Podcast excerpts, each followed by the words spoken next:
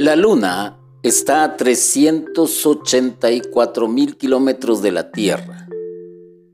El Sol está mucho más distante, podríamos decir, sin equivocarme, o tal vez me equivoco porque yo no soy un astrónomo, a ciento cincuenta millones de kilómetros. Plutón está mucho más distante todavía, fuera del sistema solar. Sirio, la estrella más brillante del firmamento, a ocho años luz. Arturo a treinta y seis años luz. La luz a trescientos mil kilómetros por segundo es lo que se recorre para que nos llegue. En un segundo da siete vueltas a la Tierra y recorre en un año una distancia igual a doscientos millones de vueltas a la Tierra. En kilómetros son unos diez billones de kilómetros. Para caer en la cuenta de lo que es un billón, pensemos que un billón de segundos son casi treinta y dos mil años. Es algo, es algo que escapa a la comprensión inmediata, salvo los científicos que se encargan de estudiar todo lo que es física, los astrónomos que también van adquiriendo los conocimientos necesarios, pero para nosotros, los que nos interesan otras cosas, es incomprensible. La velocidad de la luz, según las leyes de la física, no pueden superarse. La velocidad de la luz es tope, como demostró matemáticamente Einstein.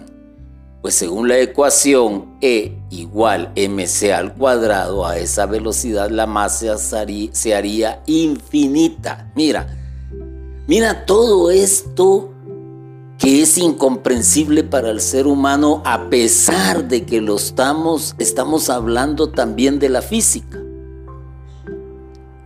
Fue de nuestra galaxia, la nebulosa de Andrómeda, que es la más cercana a nuestra galaxia de la Vía Láctea, está a dos millones de años luz. ¿Cuándo llegaríamos? Coma de Virgo está a doscientos millones de años luz. Y el cúmulo de Hidra a dos mil millones de años luz. Este es el límite de percepción de los telescopios ópticos. Pero los radiotelescopios profundizan más.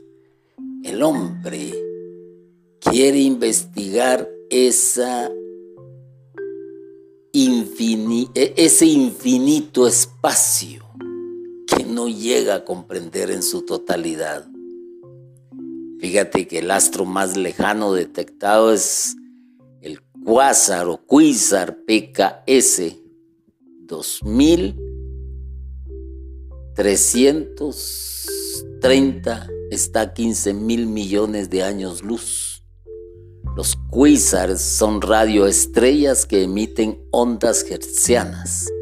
Se detectaron por primera vez en el año de mil novecientos sesenta.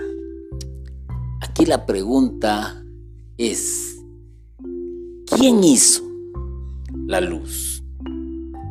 ¿Quién hizo la nebulosa de Andrómeda? ¿Quién hizo la Vía Láctea? ¿Quién hizo Coma de Virgo, que está a doscientos millones de años luz? ¿Quién hizo el cúmulo de Hidra? Ah, ¿quién hizo los Quizards, que están a quince mil millones de años luz? Que son, como dije anteriormente, radioestrellas. ¿Quién hizo todo esto?